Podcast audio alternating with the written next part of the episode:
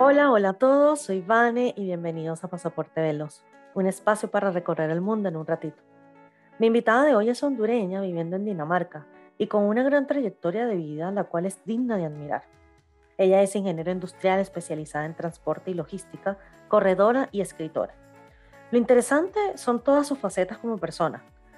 Ha viajado por más de 30 países en modo profesional con grandes empresas.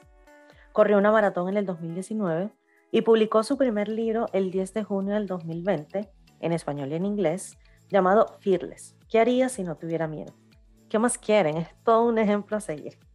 Conversamos sobre el tocar fondo, tomar acciones para recuperarse y cómo iniciar este proceso basado en las grandes metas o propósitos de su vida. Y ella es Marcela Franco. Hola Marcela, bienvenida a mi podcast Pasaporte Veloz. Muchas gracias por tu tiempo y por venir a conversar un ratito conmigo. ¿Cómo estás? No, gracias, gracias a vos. Eh, estoy súper emocionada y, con maripositas en el estómago de, poder tener esta conversa con vos. Eh, yo estoy súper bien eh, y pues lista para conversar. Qué bueno, no, gracias a ti. A mí también como que después que que Dani me comentó de ti, yo dije, no, sí, la tengo que entrevistar sí o sí. Pero, pero para que todo el mundo sepa y ahí escuchando también un poco tu acento y el voz y tal, ¿de, de, de dónde eres? El, el voz me delata. Eh, yo soy hondureña, em, nací y crecí en Honduras, eh, de San Pedro Sula específicamente. Em, tengo 32 años, eh, viví en Honduras hasta mis 22, ahí estudié la universidad y todo, y sí, en el 2000, sí, 2011, a finales del 2011, eh, fue que por trabajo tuve la oportunidad de mudarme em, a Guatemala y pues, como diría mi mamá, ya no regresé. Em, solo a visitar, pero, pero desde ese momento sí he vivido, he vivido fuera. Y actualmente vivo en Dinamarca igual bastantes cambios, o sea, creo que ahí como que, congeniamos un poco porque yo también salí como a los 22, 23 años de Venezuela. Eh, hubiese preferido que hubiesen sido bajo las mismas circunstancias por trabajo. Eh, sabemos que es un poco difícil para los venezolanos, pero igual salí como en, en, búsqueda de mejorar mi profesión y calidad de vida, etcétera. Y, y, bueno, también como que he pasado por varios países y bueno, ahora estoy en Chile y ahí yo creo que, que, que es algo de como que de los latinos y de muchas personas que al final como que congeniamos mucho. A veces uno como que no sabe la cantidad de extranjeros que hay en cada uno de los países y al final sí es impresionante cada historia y el, y el por qué se han movido. Sí, em, en, mi caso personal, yo desde adolescente, digamos, eh, yo tenía muy claro que quería como conocer el mundo, ¿no? Y en, ese, en esa como perspectiva, cuando tenía como 16 años, yo decía, quiero viajar por el mundo.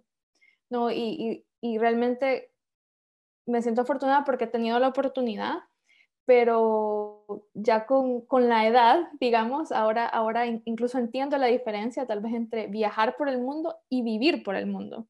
Y es lo que decís, ¿no? Que, que en mi caso siento que ese vivir por el mundo ha significado muchas cosas y, y y es impresionante, como decís, eh, creo que nuestra capacidad de adaptación de alguna manera y, mm, y sí, que, que, en, que, en, cualquier lugar al cual vamos siempre hay personas diferentes, así como personas más parecidas a nosotros y no necesariamente nuestra nacionalidad, pueden ser simplemente porque pensamos similarmente o porque tenemos los mismos hobbies los mismos gustos, así que en, en mi caso ha sido una experiencia o sea, no, cambiaría los últimos 10 años por nada, en verdad.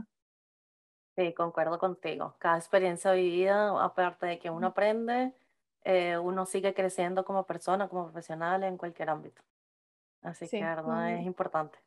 Pero bueno, Marcela, aquí tenemos que hablar de deporte. O sea, este podcast, al menos esta temporada, está enfocado en el deporte. Entonces, ahí, ¿cómo, ¿cómo fue esa conexión que, que tienes con el deporte? ¿Cuándo nació? ¿Qué haces de deporte? Eh, yo corro desde hace casi seis años. Em, para mí el correr fue amor como a decimosexta vista. o sea, no, no fue amor a primera vista. Eh, pero el correr llegó, volvió a llegar en una, en una etapa de mi vida donde yo estaba teniendo, de alguna manera puedo decir que toqué fondo. Em, no, de ninguna manera como sobredramática, pero, pero sí como bien personal en el sentido donde estaba en un punto de mi vida donde estaba, mm, no estaba satisfecha con la mujer que miraba en el espejo, eh, ni físicamente, ni mentalmente, ni espiritualmente. Em, no me sentía orgullosa del reflejo que estaba mirando. Y, mm, y dije, ok, ok, esto es un, reto importante, grande, o sea, quiero hacer algo por mí, o sea, quiero, quiero, quiero dar un paso, ¿no? Y, y pues, qué bueno que para mí, en, en, ese, en, esa, en ese camino, decidí empezar por la parte física.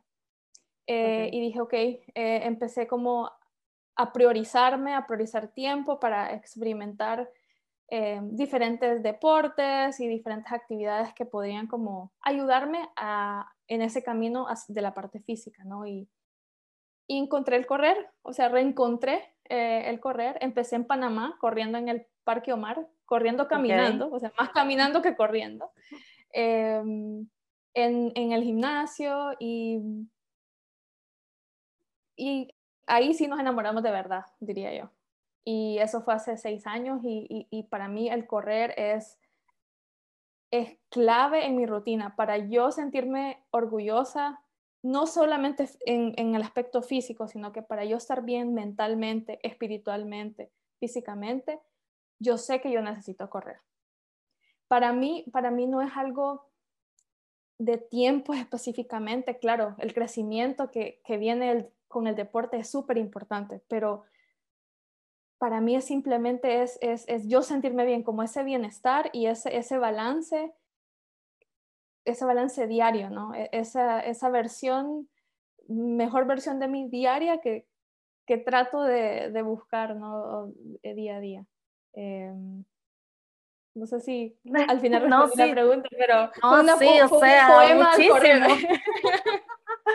pero no, mira que es súper interesante porque yo creo que eh, no sé, todos en algún momento como que de verdad nos vemos al espejo y decimos que no soy yo, o no sé, o dónde está la persona que yo vi hace cinco años, y como que uno poco a poco, o sea, me parece súper interesante que tú como que tengo que tomar una decisión, tengo que accionar, tengo que hacer algo por mí.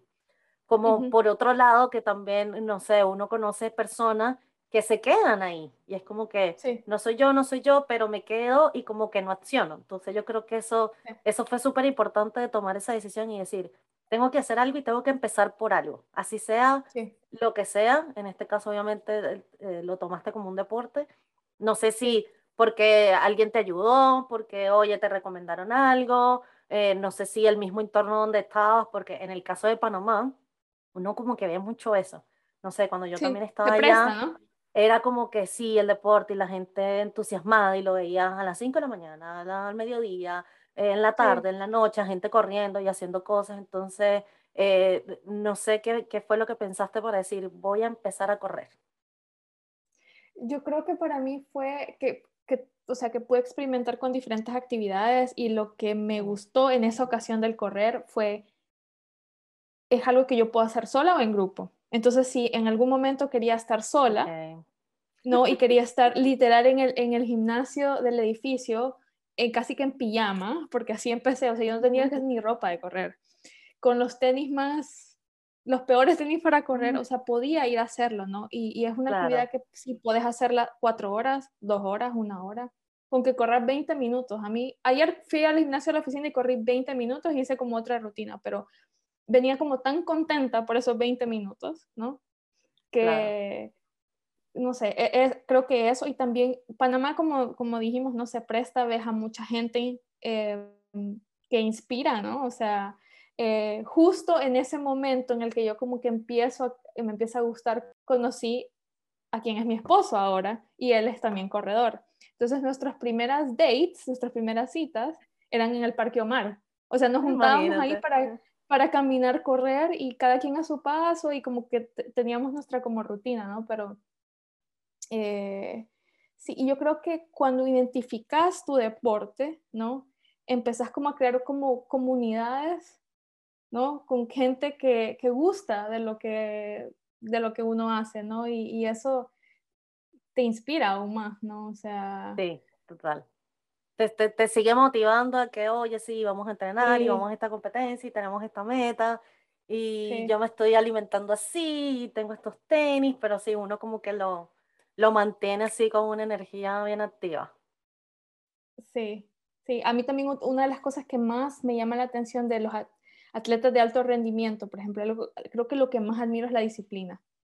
¿no? O sea, y, y, te digo que yo, yo cuando me veo pienso que yo no quiero como ganarme la medalla, ¿me entiendes? Yo siempre digo eso, como que para mí, a mí no me inspiran las medallas, a mí me inspira como e, ese sentido de disciplina de esas personas que todos los días, llámese correr, bicicleta, natación, lo que sea, ¿no? O sea, se levantan, se regalan o, se, o priorizan ese tiempo para, para ellos o ellas mismas y, y, y, todos los beneficios que, que eso trae.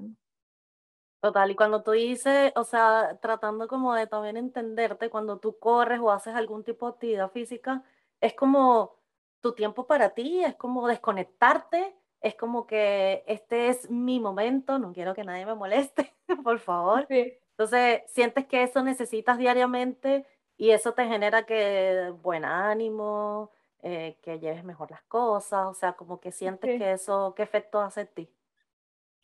bueno, yo creo que no puedo hablar mucho del, efecto científico, ¿no? Pero hay un efecto que sucede en tu cerebro y en tu cuerpo cuando, cuando haces ejercicio, ¿no? O sea, para mí en, lo personal es, es que siento que, que, hice algo, que hice algo para mí, para ese balance, ¿no? Porque cuando, a veces cuando hablamos de balance suena como muy, como a veces como aire, ¿no? El balance, pero, pero ¿qué es, no? y para mí el hacer ejercicio es como hacerlo tangible, ¿no? O sea, como aterrizar lo que, lo que para mí significa balance. Y, para mí correr a veces es meditación activa, eh, a veces es diversión, porque hay días donde es, con música y entonces y estoy como de extra buen humor y eso solamente es como más buen humor, ¿no? Claro. Eh, yo a veces, te lo juro, o sea, yo a veces salgo a correr y, y me pongo ahí, o sea, lloro, o sea, como que tengo ganas de llorar o me siento algo triste y como que, no sé, a veces camino y como que pienso en algo y tengo mi momento, ¿no? O sea, para mí correr es solo un, espacio que me permite como... Liberar. Tiene diferentes fines, sí, sí, sí. Claro. Sí, y, creo que... Y creo que el, el deporte en general, o sea, cualquier tipo de deporte te puede, te puede crear ese espacio, ¿no? Y puede, puede tener un objetivo diferente para cada persona. No, 100%. Justo con todo este tema de la pandemia, que como que uno no puede salir. Bueno, ahorita ya como que esperemos que ya termine pronto. Pero me pasó porque por lo menos yo estoy haciendo teletrabajo. Entonces todo el día en la casa, todo el día en el computador, todo en reuniones. Entonces como que termino así agotada, agotada mal. Y yo estoy yendo a nadar, estoy yendo como que me volví a inscribir al club, como para ir, estar con un equipo y tal. Yo soy más así como que también de piel, a veces como que quiero hacerlo sola, pero yo sé como que necesito ese apoyo que tú dices, que te motivan y tal. Y ayer estaba así como que, ay, voy, no voy, voy, no voy, hasta que dije, no, pero tengo que ir, es un poco ese balance que... Y después que fui, no importa si pasé frío o no, pero conversé con la gente, entrené y después dije, tengo que hacerlo, o sea, me tengo que seguir dando ese empujón de que es un tiempo que me va a beneficiar por mi salud, por mi físico, por mi energía, por el compartir con demás personas. Entonces, sí, son muchos factores que al final influyen y te dan un buen resultado. Dormir mucho mejor, o sea, sí, es un montón de cosas. Sí, y también a mí, a mí lo, que, también lo que me ha dado el correr, como lo mencionaba antes, ese sentido como de comunidad, ¿no? O sea, em, en, en, en, mi caso, mi esposo es corredor, su familia, o sea, su mamá, eh, el esposo de su mamá, Dani, mi cuñada, son triatletas y es como, yo tengo la inspiración como ahí, ¿no? yo, yo, yo, lucho ahí con, como con muchas cosas en mi mente, pero cuando me falta como ese empujón, ah, o sea, están aquí, pues están, los tengo cerca y, y sí, o sea, y me, me, imagino que te pasa a vos con tu, con tu grupo de natación o con las personas que hacen deporte, ¿no? Sí, no, y que ahí como que toda mi vida he vivido el deporte, o sea, como que está en mis venas. Entonces, a donde quiera que voy, las personas que conozco son más de deporte, triatleta, nadadores, no sé qué. Entonces, como que como que ese mundo ayuda muchísimo a, a uno sacar esa mejor versión. Sí. Hipotéticamente, uno tiene sus días, pero es eso, días para llorar, días para descansar, días para divertirte. sí, tal cual. Sí, no, y también los planes alrededor del deporte. Perdón. ¿Los qué? no, tranquila. Los planes alrededor del deporte. Te digo, a mí me encanta el plan de levantarse el domingo, haces ejercicio, estás cansado, después te comes algo rico, te tomas tu tal vez traguito, tu copita de vino en la tarde y, y como ya te relajas, o sea, es un día súper productivo y son las 3 de la tarde, ¿no? Es así, es así, literal. Eso, Esos días son muy buenos. Y mira, Marcela, tú, o sea, de lo que mencionaste un poco, es que tú llegaste como a un punto en tu vida de que dijiste, no me gusta nada. Eh, y claro, comenzaste por el deporte, pero, o sea, ¿qué, qué, qué más estaba pasando por tu cabeza y qué más hiciste aparte del deporte? Eh, que, que, hiciste tomar decisiones como que eh, tú yo de hace cinco años dijera, wow, ¿cómo tomé esta decisión? ¿Cómo tomé ese riesgo? Sí. Sí, yo creo que e, en ese momento se interconectaron como diferentes cosas, ¿no? Em, alrededor de ese tiempo también fue un, fue un entrenamiento de trabajo eh, realmente, y escuché, escuché por ahí la, por primera vez la pregunta, ¿qué haría si no tuviera miedo? Y yo creo que eso, eso me ayudó a mí a plantearme eh, en ese momento ese cambio que quería hacer.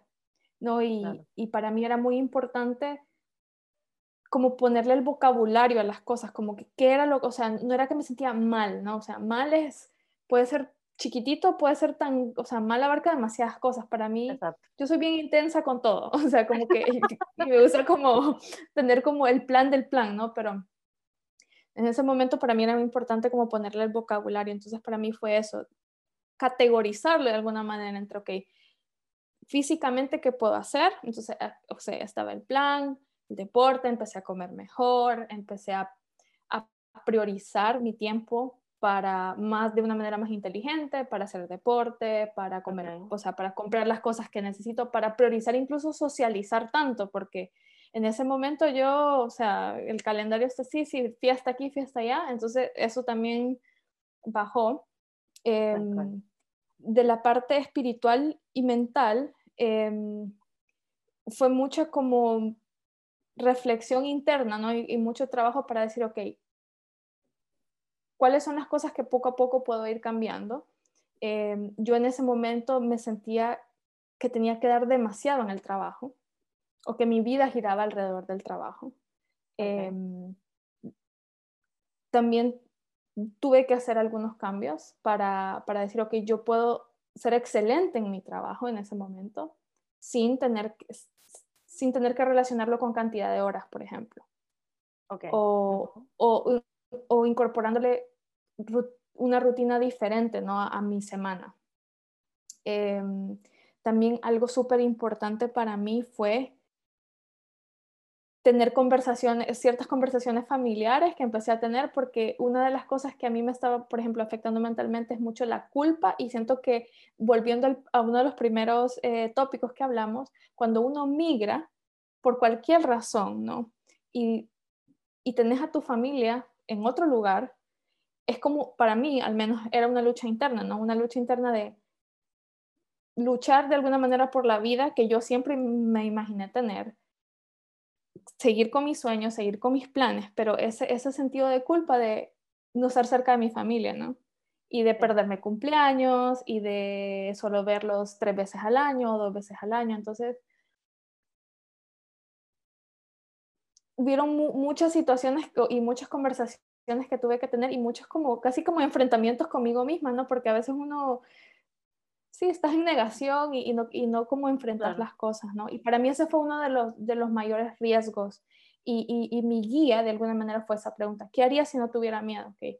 Haría, me priorizaría, haría esto, tendría la conversación, cambiaría esto que, que debo cambiar, ¿no? Para, para estar más feliz. Y sí, fue, fue un proceso interno intenso, te digo, o sea, pero, pero creo que... Total, me imagino. Eh, sí, hay, hay una Marcela, mis amigos se lo pueden decir, mis amigos, o sea, todo el mundo sabe que hay una Marcela 2000, antes del 2015 y una Marcela después. Eh, Para ahí, Marcela, eh, ¿tuviste algún tipo de acompañamiento? Porque mucho de lo que me dices, eh, no sé si conoces esta herramienta como la rueda de la vida, donde tienes varios aspectos de tu vida, los vas calificando de acuerdo a cómo tú crees que te sientes versus tu Marcela ideal. Y ahí decir, bueno, de todo esto, ¿cómo yo puedo hacer para que esta rueda esté balanceada con todos los pilares de mi vida para poder tomar estas acciones? Entonces, no sé si, si, si es una herramienta parecida, si la buscaste, si tuviste apoyo. Em, creo que la mejor respuesta es sí, ¿no? Sí, porque yo, yo soy, mira, yo siempre estoy leyendo algo. O sea, para mí, mis compañeros, uno de mis compañeros de vida han sido los libros. Entonces, de alguna manera, las herramientas y el acompañamiento que tuve fue mucho leer, eh, fue... Mm, hay un libro en particular que se llama en inglés The Big Five for Life, que me lo regaló mi jefe en ese momento, que te habla de cuál es tu propósito de vida y cuáles son tus cinco big things in life que querés hacer, ¿no? Entonces, eh, eh, de alguna manera eso me ayudó con mi plan y para decirte, mi primera, meta, mi primera gran meta de vida, ¿no? Es siempre sentirme orgullosa de la mujer que veo en el espejo, física, mental y espiritualmente. Okay. Entonces, de alguna manera sí, pero si yo estuviera dándole un consejo a una persona que está pasando tal vez por una situación similar, yo creo que tenés que tener un acompañamiento un poco más profesional.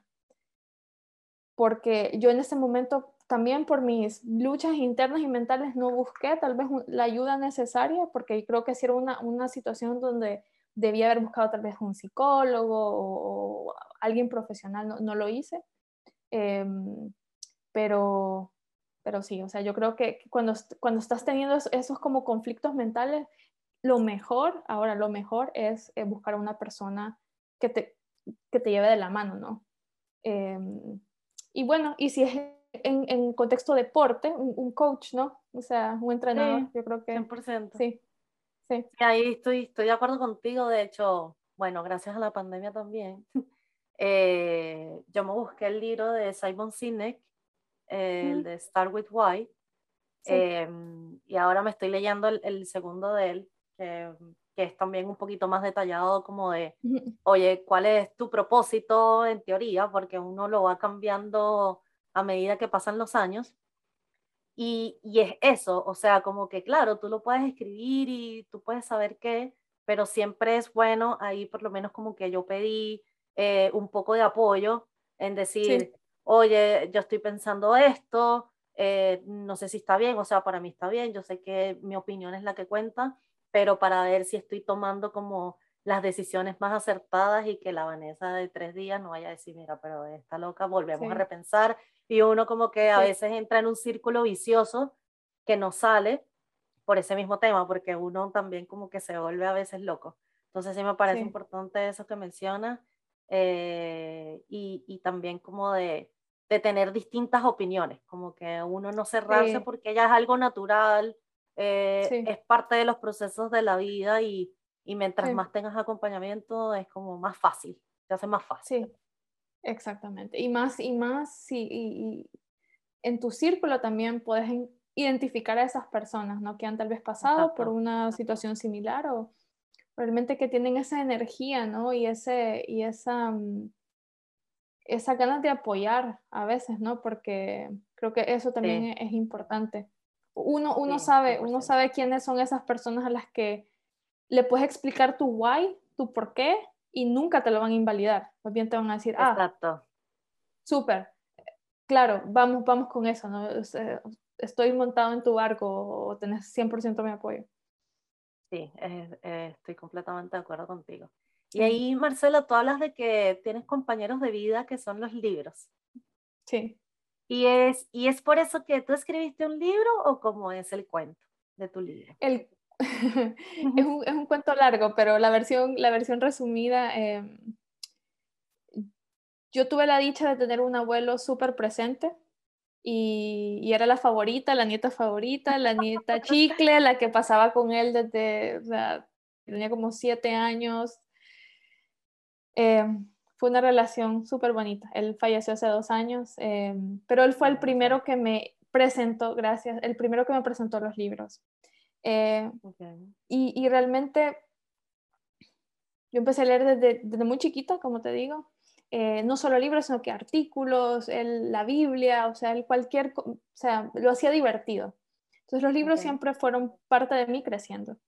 Em, cuando tenía como 15, 16 años, empecé como a escribir historias cortas y, siempre, oh. siempre me fascinó, o sea, en, todo el sentido de la palabra. Yo estaba fascinada con el hecho de que alguien pudiera escribir, para mí eso me explotaba el cerebro, alguien pudiera escribir un libro así, o sea, un libro largo, corto, que los pensamientos estuvieran como guardados en, en, esa, en esas dos portadas, ¿no? Y que, que en Honduras llegasen libros de te lo juro, para mí era como una fascinación total, ¿no? Entonces, de ahí nace, siempre lo tuve presente, siempre me gustó escribir en cualquier contexto académico, en el trabajo y todo. Em, creo que otra inflexión en mi vida o otro como punto de quiebra en mi vida fue en el 2017 cuando muere mi abuela. Eh, fue bien repentino, fue, fue, fue bien duro y y me empecé a plantear muchas preguntas. Me empecé a plantear muchas preguntas de vida otra vez, eh, donde me empecé a preguntar, ok, ¿cómo quiero vivir mi vida? Eh, ¿Estás segura que las respuestas que te diste antes ah, siguen aplicando? ¿no? Entonces me empecé a replantear muchas cosas. Y mm, una de las cosas que surgió es que yo siempre había tenido este amor por escribir ahí guardado, ¿no? Y incluso en algún momento tenía como una cuenta de ahorros que empezó como un chiste, pero empezó como que, ay, sí, voy a empezar a ahorrar por aparte para en algún momento tomarme un año para escribir. Y cuando llegue a X cantidad de dinero, me voy a sentar conmigo misma y voy a decidir si lo quiero hacer, pero por lo menos la parte financiera está cubierta. ¿no? Entonces, esa cuenta ya existía, el amor se vuelve más latente, este sueño empieza como a picarme el estómago, las maripositas empiezan como a hacerme más cosquillas y digo, ok, bueno, voy a seguir con el plan, ¿no? O sea, reviso el plan. Eh, en el 2019 llego a la meta de ahorro que tenía y dije, ok, me siento, me siento preparada, es el momento. ese año cumplía 30 años, entonces como que también, o sea, muchas cosas, ¿no? Y, claro. y sí, eh, hice un plan con todo, o sea, con cualquier cantidad de detalles que te puedas imaginar para el 2020. Yo tenía mi 2020 trazado en calendario con colores, todo, como mucha gente me imagino. Em, por supuesto, no todos los planes se pudieron hacer, pero el plan más importante, la meta más importante, que era escribir el libro, em, sucedió, lo publiqué el 10 de junio, la fecha eh, que murió mi abuela el 10 de junio, salió el libro. El 2020. el 2020, tres años después. Tres años después. Em, es un libro del cual me siento súper orgullosa. Yo siempre digo, es el mejor primer libro que puede haber escrito. Eh, claro, porque este es apenas el comienzo, claro. Eh, sí, sí, y es, y es el libro es, son ensayos inspiracionales que contestan la pregunta, ¿qué haría si no tuviera miedo? Entonces, ahí ves una, como una conexión, ¿no? Cómo conectas los puntos de, de estas diferentes como inflexiones de, de vida. Eh, y creo que eh, por eso me emociona, me emociona muchísimo hablar del libro, porque creo que fue un, no quiero llamarlo un cierre de ciclo, pero un, no sé, consistencia, o sea, consistencia de todo este, este camino que, que empezó desde el, sí, desde el 2015, desde a finales del 2015. Wow, pero ahí en ese libro tú cuentas como tu experiencia o, ya son más teorías y cómo ir aplicando esas teorías? No, no, no son teorías de ninguna manera, son, son desde mi experiencia. Em, claro, lleva alguna investigación de alguna manera de algunos conceptos, pero, pero es, es anecdótico, si esa es la, la, la, la palabra adecuada. Sí. Y son nueve capítulos, para darte algunos ejemplos. El primero es, ¿qué haría si no tuviera miedo? Sería la mejor versión de mí misma y hablo de ese camino de, en ese momento donde pensé, ok, me siento de esta manera, eh, quiero sentirme orgullosa de la mujer que veo al espejo, entonces este es el plan. Eh, otro de los capítulos lleva por nombre ¿Qué haría si no tuviera miedo? Deja, viviría mi culpa, perdón, viviría mi luto libremente, que es la manera en que yo aprendí, digamos, a lidiar el luto cuando murió mi abuela. Em, el último capítulo se llama Viviría en, en, la más auténtica de la felicidad, que es un manifiesto de felicidad, que es felicidad para mí, donde hago como el plan otra vez, la lista, ¿no? De exactamente qué significa la felicidad para mí y cómo pienso eh, vivir los días, ¿no? Em, como, usando eso de guía.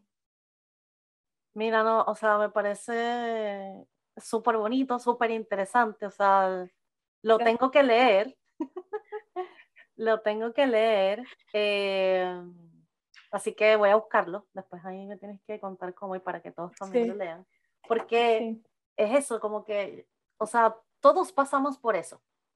Entonces, ahorita que estamos en un mundo donde la información está allí, está en todos lados, em, es bueno que aprendamos poco a poco en cómo ir manejando todas esas situaciones. Porque es como tú le que dijiste, como que mi primer, como que mi primer punto de quiebre lo tuve en el 2015. Después tuviste otro punto de quiebre que te llevó a replantearte cosas.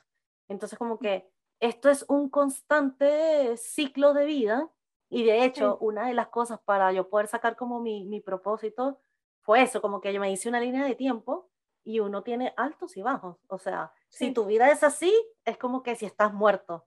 O sea, uno tiene que tener como un electrocardiograma altos, bajos, pero que cada vez que uno se sienta mal, y de hecho eso me pasaba mucho, como que cada vez que tenía un bajón, el, el siguiente año era como demasiado bueno. O sea, todos los bajones se convertían en un pico alto. Entonces, no, me parece genial, Marcelo. O sea, te felicito, también es una admiración de que te hayas sentado, hayas escrito. Eh, a mí me gusta como escribir y, como, pero no sé, no he llegado tan lejos. Estoy empezando por el podcast al menos. Eh, pero no, o sea, me parece espectacular de verdad y, y que como que también tú solita tienes tus manifiestos, porque quizás uno puede agarrar las cinco reglas de no sé qué, pero como que no son siempre de uno. Eh, entonces al final como que, eh, no sé si al final uno se siente 100% identificado o no, pero a veces como que cuesta como llevarlo siempre en el día a día. Entonces claro, ahí la verdad que me parece espectacular. muchas gracias, muchas gracias. Y yo creo que en ese, en ese punto, a mí me siento como, a mí me apasiona hablar de, de estos temas de, de, escribir, de inspirar, de, de, los caminos de vida, ¿no? De cómo te haces replanteamientos y cómo tomas decisiones, ¿no? Y yo creo que en esa línea es una opinión súper personal, pero a mí de alguna manera no me gusta cuando tal vez en redes sociales o, o, en, en, otros contextos alguien dice, con esto te voy a cambiar la vida. Eh, el libro o esto o, o aquello, con, yo te voy a cambiar tu vida.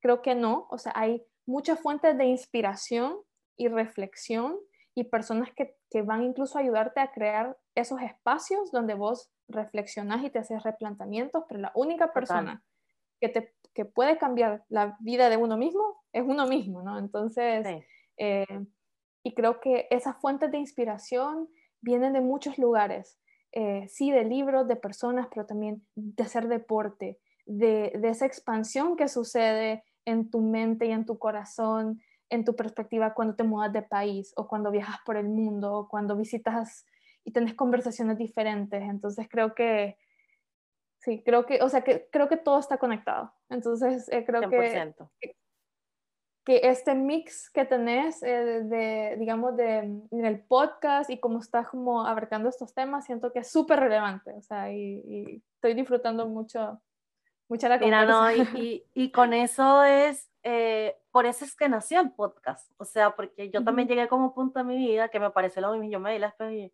no soy yo. Entonces tengo que hacer algo, pero ¿por qué no compartirlo? Entonces, más que nada, este podcast es como para mí. Y yo estoy aprendiendo un montón de todas las personas que estoy entrevistando, pero también es un espacio que como que publico y las personas pueden tomar la información eh, claro, como para poder eso, eso. Entonces, de hecho, esa fue la base por la, que, por la que quise hacer el podcast y créeme, o sea, cada vez que entrevisto a alguien, a mí se me quedan las cosas y se me están quedando las cosas y es como que, wow. eh, de verdad lo estoy aprendiendo y lo estoy, y lo estoy ejecutando, entonces no, o sea, eh, de verdad que hay, hay muchos ámbitos en los que uno puede aprender y, es como tú dices, es uno tomar la decisión de cómo lo, de cómo lo absorbe y eso como también lo, lo, forma parte de su día a día. De forma única, porque en realidad aquí todos somos únicos. Exacto, sí. Pero no a ti, no, o sea, ¿cuáles son los próximos pasos de Marcela? Porque esto estaba muy interesante. Em, ahorita creo que estoy en como en un proceso diferente, tal vez no de replanteamiento, pero sí como de aprendizaje conmigo misma. Em, como les conté, tomé un año para dedicarme 100% a escribir. El año no fue como esperaba, pero pues pude hacer em, cosas diferentes. De ese, como, de ese, de ese plan B, digamos, nace M the Shelf, que es mi página de Instagram, donde comparto eh, también mi, mi, objetivo es similar, creo que al tuyo, cosas que me inspiran, tratar de inspirar, tal vez también hablar de mi libro, por supuesto, y como crear esa comunidad. Y, y, y sobre todo ahorita lo estoy enfocando en, en, en Honduras y en mujeres hondureñas. Eh, creo que eso, eso, eso fue una de las cosas buenas que me dio la pandemia, como esta, esta comunidad virtual, ¿no? Y de, y de poder identificar poder sentirme más cerca de Honduras de alguna manera con, a través del libro, ¿no? Entonces creo que los siguientes pasos es seguir creando, em, fortaleciendo y creciendo esa comunidad de M the Shelf, em, seguir hablando de, de, libro y seguir hablando de cómo los libros te pueden inspirar a hacer cambios de vida, ¿no? O, o, cómo el deporte o diferentes fuentes que yo he aprendido, o sea, te pueden llevar a eso. Em, también buscar el balance porque empecé a trabajar en una, o sea, una, otra vez como un puesto corporativo de oficina, no sé cómo escribirlo, a finales, a principios de este año, perdón. Entonces, ahorita estoy buscando ese balance entre el trabajo y no dejar el sueño de escribir, porque quiero, o sea, sigo escribiendo y, y, necesito como reaprender de alguna manera cómo, cómo poder llevar las dos cosas. Entonces, eh, ahorita en eso estoy. No, eh, genial. Todo es un proceso de aprendizaje, así que todos los que vamos a leer tu libro y los que lo han leído deben estar sumamente contentos. Eh, y los futuros, y, y, es eso, como que hoy en día uno tiene que ser lo más práctico posible, o sea, como que no esperar el momento perfecto para hacer algo, sino que de verdad inicia y uno va aprendiendo con el tiempo y a medida que pasa el tiempo uno lo va mejorando eh, va haciendo mejores cosas. Así que ahí de verdad te felicito. Si llegas a ampliar eh, lo que estás haciendo fuera de Honduras, eh, yo feliz de participar en lo que necesites. Yo de verdad me encanta ese mundo. Muchas gracias. Sí, yo creo que lo, lo acabas de resumir súper bien. Es, para mí es eso, preguntarme qué haría si no tuviera miedo. Y yo creo que, que la pandemia también nos, nos enseñó como a, atrevernos más, ¿no? Como a no pensar las cosas dos veces, sino que eh, yo siempre digo también cada vez que converso sobre el libro y como sobre cosas similares, digo, hay días donde nos sentimos súper valientes y no necesitamos la pregunta. ¿no? Hay otros días donde yo, yo digo, me hago la pregunta 87 veces, ¿no? Porque es que haría si no tuviera miedo aquí, allá. Sí, y es, es solo eso, ¿no? Como... Sí, es cierto. Mi, mi recomendación sería empecemos a, introducir esa pregunta en nuestro vocabulario. Nos va, nos va a ayudar, nos va a, ayudar a, plantearnos eh, las cosas de una manera diferente y tal vez a, darnos ese, como, ese empujoncito que a veces necesitamos. Tal cual, tal cual. Así que no, Marce, no quiero terminar sin poder hacerte unas preguntas flash. Yo sé que quizás ya muchas de las cosas que te he preguntado las, las, has dicho, pero, pero no importa, un repaso no está mal. Eh, lo primero que se te venga a la mente, Marce, ¿vale? Listo. Vale. Listo. Estado civil de Marcela. Casada. Casada. Muy bien. Con un deportista. Con un corredor. Con... Es el corredor, más rápido que conozco personalmente. Siempre digo eso. Wow. Bueno, sí. Tiene que correr igual. Mucha inspiración, sí. Mucha inspiración en la casa. Un olor. Ay, el, la combinación de la esencia de mi abuela con el perfume que usaba. Ese es uno de los olores que más extraño. Sí. Te lo juro, lo pienso y como que una parte de mí todavía lo puedo oler. Sí. Una playa. Una playa. Ah, tengo que decir, Chivana es una playa en Honduras, en, Cortés. Eh, mis recuerdos, uno de mis recuerdos más lindos creciendo está ahí, con mi familia. Mira, yo llegué a ir a Tela, Tela, ¿cierto? Sí, Tela es en el Atlántico, pero eh, Chivana está, es una playa súper chiquita, está en el, en el departamento de Cortés, donde está San Pedro Azul. Ah, mira, mira, muy bien. Un parque nacional. Un parque nacional. Uh, no he ido a muchos. Puedo decir un parque, el Parque Omar. también. En Panamá. ¿Sabes que Hay mucha gente que me ha dicho el Parque Omar. Es como el inicio de muchas cosas. Bueno, para mí fue el inicio casi que del amor. Ahí empezó el amor con mi esposo. Pero yo, o sea, para mí el Parque Omar fue también el, el, el amor con el running. Yo, yo, tengo un poema, te lo voy a mandar, un poema al Parque Omar. Yo le escribí un poema al Parque Omar. ¿de verdad? Ya, me lo tienes que mandar. Sí, sí, Pero sí, yo en el Parque Omar también empecé a retomar como mis actividades porque ya vivía cerca, es como el Parque Omar, sí. Me encanta, me encanta. 3.5 kilómetros, o sea, yo ya sabía, o sea, todo, o sea, todo. Lo extraño, ese es uno de los lugares que más extraño de Panamá. Sí, igual. ¿Un destino favorito? No puedes repetir el Parque Omar ya mucho. Uf, un destino favorito. Eh... Destino favorito reciente. Creo que Edimburgo, en Escocia. Ahí celebramos mi cumpleaños número 30 y fue un viaje súper bonito. Es súper lindo ese lugar. Y es el, la cuna, bueno, la cuna de Harry Potter, que es uno de mis libros favoritos, así que mm, un viaje como con mucho significado, sí. Claro, perfecto. Un libro, Marce. difícil. Em, creo que diría, hay un libro que se llama Tuesdays with Maury. Eh, en español se traduce Martes con Maury. Y es uno de los primeros libros que me, que me dio mi abuelo para leer cuando tenía como 16 años. Uno de los mejores libros que he leído. Es de un em, escritor estadounidense, Mitch Albom. Si lo pueden leer, eh, lo recomiendo full. Habla de una perspectiva de el amor, la familia, la comunidad, em, de lo que realmente es importante en la vida, de una manera súper diferente y súper poderosa. Así que... Qué bueno, sí, se escucha súper interesante. Lo voy a anotar por ahí. Y por último, una frase célebre de Marcel. Una frase célebre. Oh, mía. Tuya o oh. una que tú te la hayas adueñado.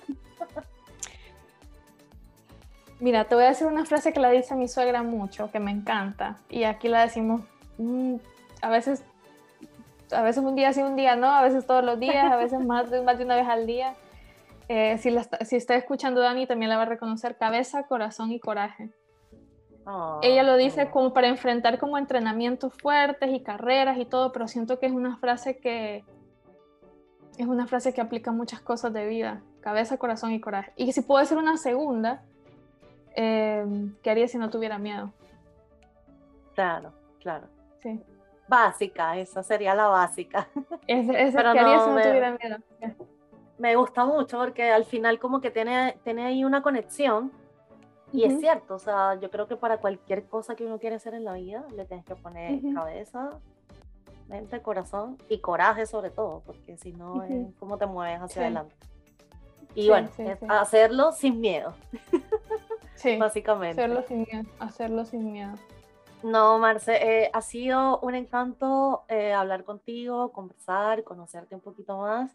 Eh, yo también trato de terminar con una frase célebre. Y bueno, también pensándolo todo, tú hablas mucho también de planificarte, de replantearte las cosas, como también ver las cosas simples y hacer lo que de verdad a uno le gusta y, y los sueños.